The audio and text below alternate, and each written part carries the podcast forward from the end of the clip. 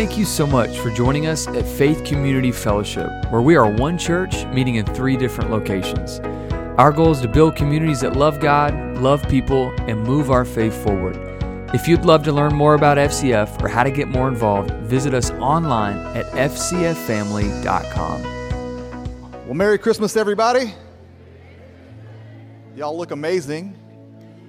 Uh, I, am going to attempt to do something uh, that's out of the ordinary for me. Uh, number one, uh, I told my wife we have a bet going that I'm going to preach in under 30 minutes. And uh, yeah, she, she laughed too. So, so I, I wrote in my notes a couple of times, I wrote, hurry up. You got to win the bet. But no, I'm, I'm just teasing. I'm, I'm going to do my best. Well, we're going to shorten this message. And, and secondly, uh, I move around a lot uh, when I preach, and, and, I'm feeling a little claustrophobic right now. And, and so I did pray this morning.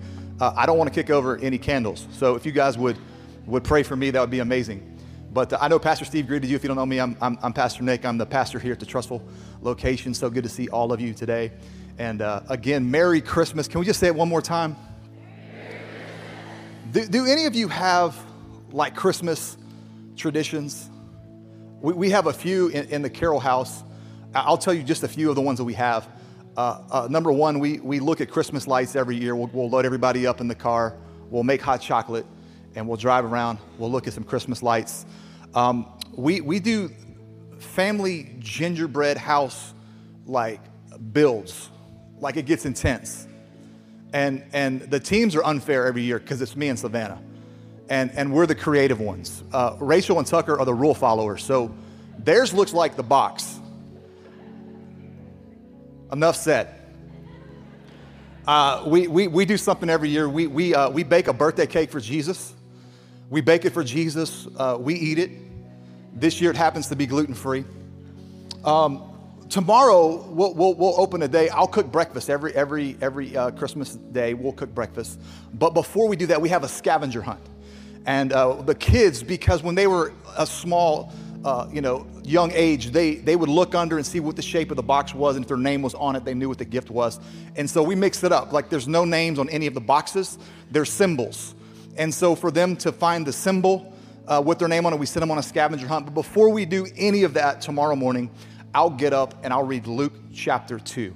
And that's what I want to do for you today. Let's go with me to Luke chapter 2. I just want to read just about seven verses. And it says this starting in verse 8. It says, That night there were shepherds staying in the fields nearby, guarding their flocks of sheep. Suddenly, an angel of the Lord appeared among them, and the radiance of the Lord's glory surrounded them. They were terrified. But the angel reassured them, Do not be afraid. He said, I bring you good news. Come on, that's the story of Christmas, y'all. It's, it's good news that will bring you great joy to who?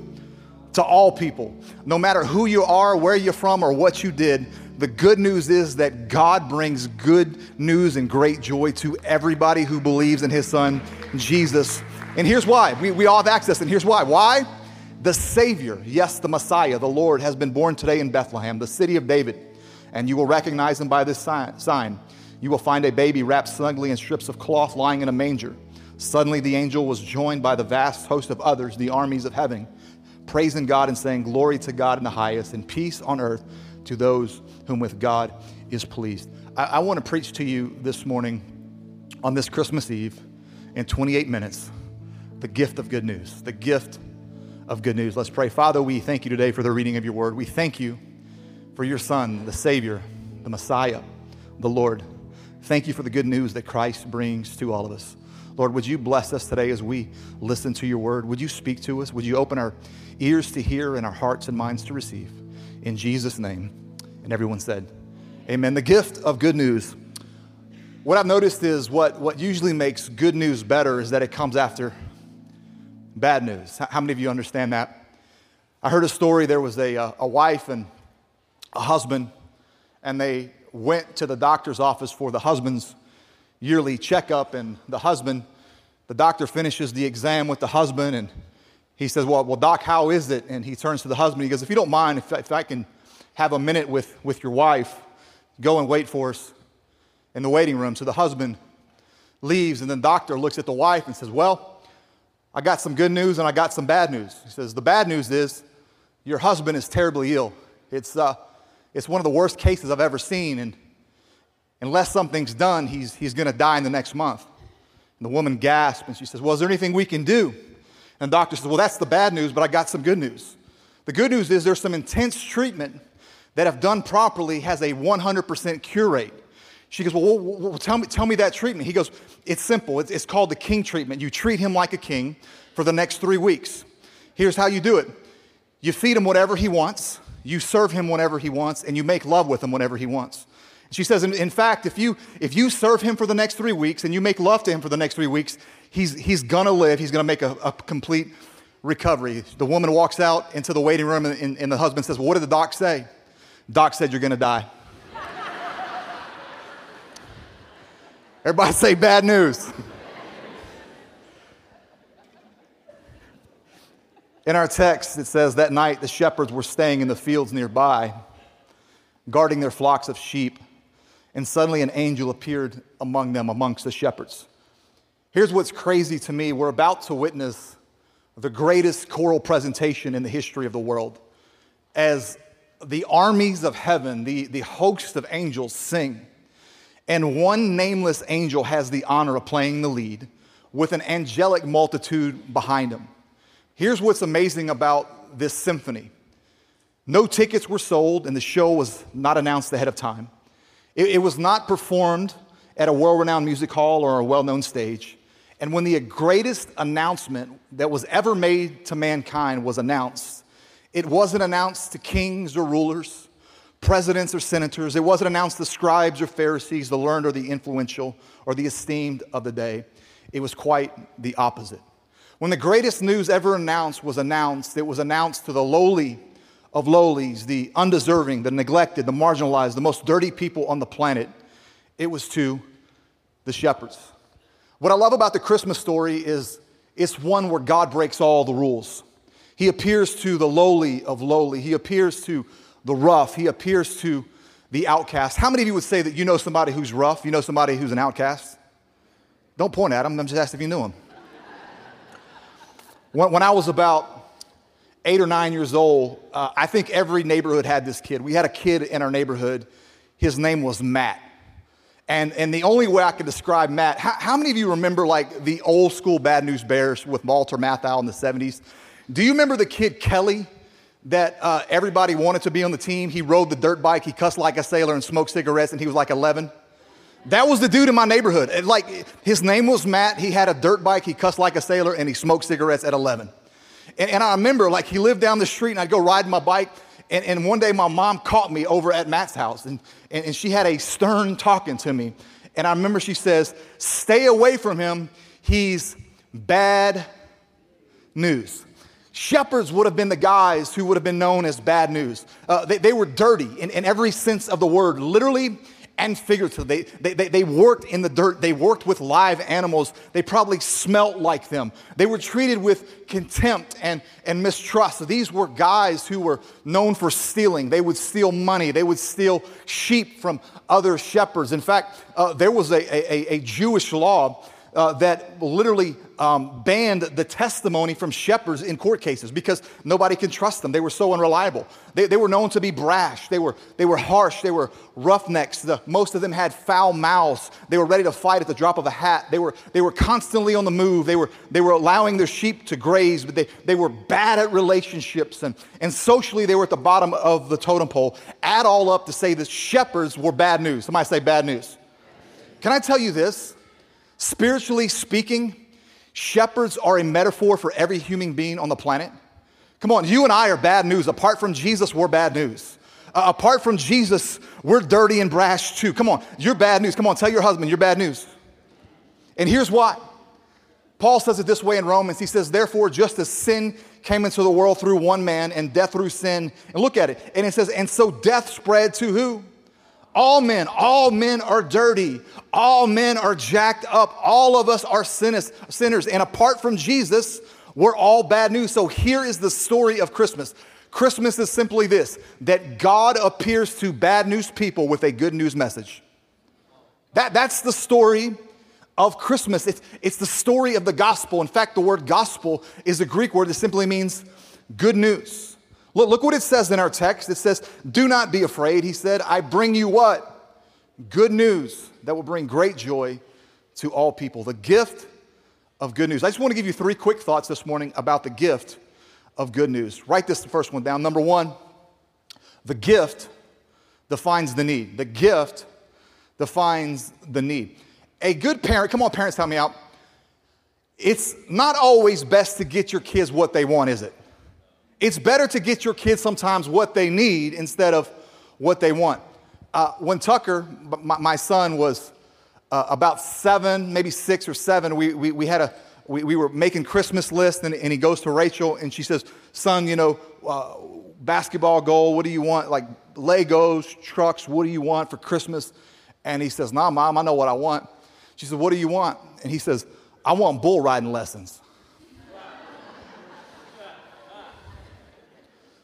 And, and Rachel, the loving mom that she is, says, You're an idiot.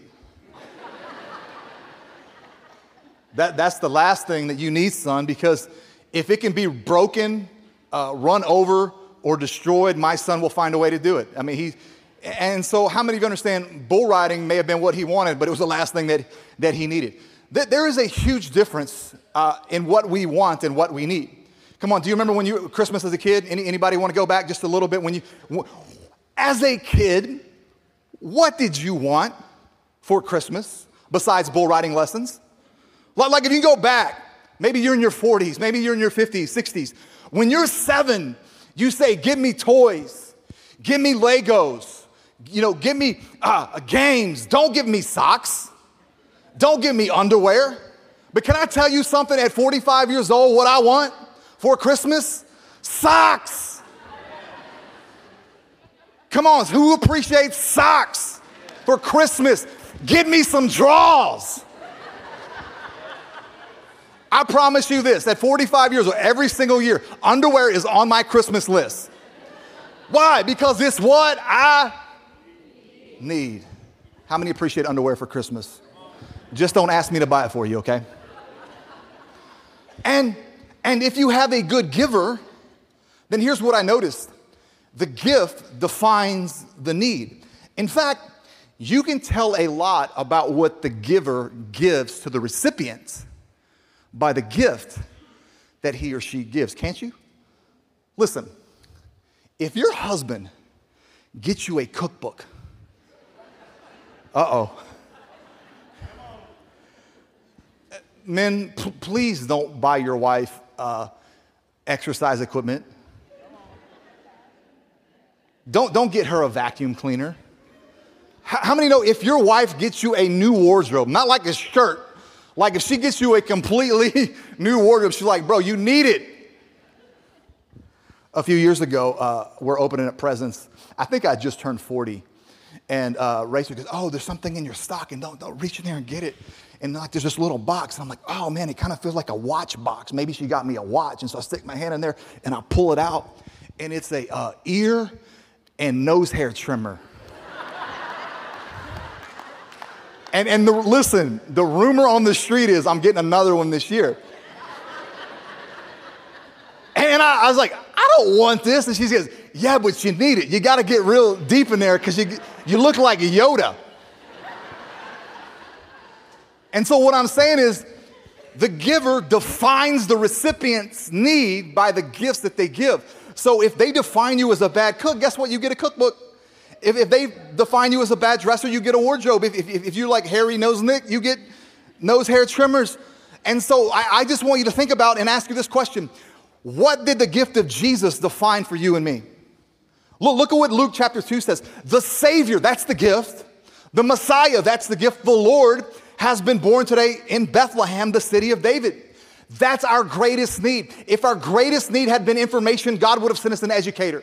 If our greatest need would have been technology, God would have sent us a scientist. If our greatest need would have been money, then God would have sent us an economist. If our greatest need would have been pleasure, God would have sent us an entertainer. But our greatest need was forgiveness, so God sent us a Savior. The Savior, yes, the Messiah, the Lord, has been born today.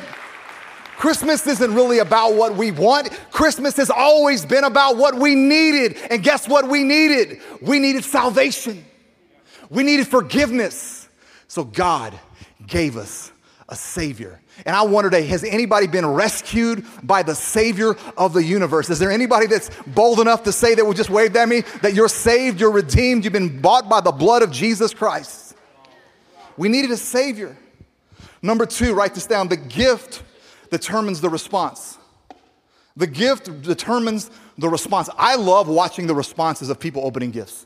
Like, like there's some people that have no emotion whatsoever. They're just very stoic. There's some people, like one of my favorite shows to watch back in the day was when Oprah did her big giveaway. Because people would just go, like, you'd see grown men passing out over a pair of Uggs. But here's what I've realized nothing is worse than getting a gift from someone and you don't have a gift to give them in return. Come on, has that ever happened to you? Like it's the last day of work before the holidays and, and, and your coworker shows up with a gift for you and then you got to lie? You, you know you do that.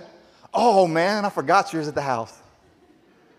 And let me tell you what that's code for. It, it really means you didn't get them anything and you're going to open their gift when you get home and you're going to figure out the amount of money they spent on you, and then you're going to spend the same amount back on them. How many know exactly what I'm talking about? So, so what happens is you reciprocate the gift. You give back the appropriate amount. So if your coworker gets you a $20 Amazon Prime gift card, what would you typically spend on them? $20. But if they buy you a gift card for $250 to Macy's or Saks Fifth Avenue, how many of you understand you can't get them cologne from Walgreens? Why? Because you have to reciprocate. And here's where everything gets messed up with God. What do you give somebody who gave you their life? You have to reciprocate. You have to give your life back in return. Look what Jesus said. He told the disciples, he says, if anyone would come after me, let him what? Deny himself and take up his cross. Do you know what taking up your cross means? It means that you die to yourself. That's why Galatians says, crucify your flesh. Romans 8 says, put to death our desires. Luke 9 says, to die to ourselves daily. Do you know that the greatest thing that you can give someone who's given you his life is to give your life back to him in return? That's what Christmas is all about. If Christmas is really giving, God gave us a gift, we have to give ourselves back. I heard one pastor say it this way. He says, All God ever asked for is all you got. That's all He asks in return. And maybe you're here today and you're not a believer and you're like, Man, that sounds harsh to give your life away. Not if you understand the motive, not if you understand why. I, I want to close with this last thought. Write this third thought down. Number three, the gift demonstrates the giver's love. Do you know why we spend so much money? I heard this year that the, the, this is the first year that the average household in America will spend more than $2,000 on Christmas. The average. Why, why do we spend so much money? It's because we like throwing money away. It's because your, your kid needs that next set of Legos that they're going to forget next week. Why, why, why, do we spend so much money? We, we, we give because we love. And when, we, when God wants his gospel to go forth, I love this about God that he doesn't describe how to do it, he demonstrated how to do it. You know this. A demonstration is always louder than a description, isn't it? Parents, you know this. Your, your kids will do what you show them to do more than you tell them to do. How many of you understand that? So when it comes to God's love, God doesn't just describe his love, he demonstrates it. He, he doesn't just say, well, hey guys, I love you, you're my kids. No, no, no. John 3:16 says this, for God so loved the world that he gave his one and only son that whosoever believes in him shall not perish but have eternal life. 1 John 4 8 says this Whoever does not love does not know God. Why? Because God is love. It's not just something that he does, it's the very essence of who He is. The reason why we celebrate Christmas today, can I tell you, is because God is love. He is love. He loves you. He loves me. He loved us in our sinful state. God is love. And I'm closing even the band, if you guys can help me up, help me out as I close. There was a story uh, a few years back of, of a, a, a school in, in Pennsylvania, and they were going to do their, their Christmas production. And let's be honest, the real reason why we go to Christmas productions with children is to watch the rogue kids. You know the kids that just go rogue? You know what I'm saying? Like, like everybody else is singing, you know, uh, uh, Silent Night, and, and, and one kid's picking up Joseph's robe and looking under, and one kid's digging in his nose, and the, the, the kid over here at ours was, was giving the, the hook 'em horn sign to his mom over there. I mean, it was, it was awesome. And so they had one speculation. The school attendant, the school board attendant said, "Hey, listen, uh, you guys can, you know, do holiday stuff, but you know, we're not gonna, we don't want to talk about Jesus, and, and so you can use the word Christmas, but we don't want this being religious. So stick to, you know, candy canes and, and uh, snowmen and stuff like that. And, and so they get to the, the grand finale, and, and, and the theme of that year was Christmas love. Just, just love everybody, you know, love the snowman and love the candy canes and, you know, love, love everybody, love your neighbor, but, but don't talk about Jesus. But, but so they're, they're doing this thing called Christmas love, and, and, and for the finale, they're going to hold up the signs. And every kid has a letter, and when it gets their part, you know, they're going to hold up the sign, and they're going to spell Christmas love across the stage. And, and, and so the first one holds up the Then the H and the R, and they keep going down the line. But they get to the kid with the M. And for some reason, he got the M upside down. And so it, he, they misspelled Christmas. And, and, and everybody's looking at it, and it's like, Chris, what's love? Chris, what's love? But then you see the real message. It wasn't Chris, what's love? It's Christ was love. Christ was love. Christ is love. Christ will always be love. Romans 5 8 says this way, but God demonstrates his own love for us in this while we were sinners, Christ died for us. And because of that love, God gave the greatest Christmas gift ever. He gave his son, and God did something that you're not supposed to do when you give Christmas gifts. God left a price tag on the gift. You ever got a gift and somebody leaves the price tag and you see what they spent? Can I tell you what Christ spent on you and me? He spent everything. He gave his life because of love. And that's the story of Christmas. As I close, look at the interactions with the shepherd one last time. Luke says this about the angels. The angel says, You will recognize him by the sign. You will find a baby wrapped snugly in strips of cloth. Maybe you've heard this way swaddling clothes, lying in a manger. Pop quiz. What are the professions of the guys that are visiting the baby Jesus? They're what? Shepherds. What do shepherds tend to? What animals? What do you call a baby sheep that's a year or less? A what? A lamb. What nationality were these shepherds? They were Jewish. And what festival did the Jews celebrate every year to commemorate God's deliverance? Passover. At the Passover, they've been doing this for 1,200 years. They would sacrifice something known as the spotless lamb. Do you know that shepherds would have been part of that Passover process? Because every year, shepherds, when sheep were born, most sheep were born with imperfections. They, they had discoloration, they had sores, they had spots of, of hair that were irregular. But, but every once in a while, you would give birth to a perfect lamb. That perfect lamb would be without spot or wrinkle. And it was the shepherd's job to pick out these perfect lambs.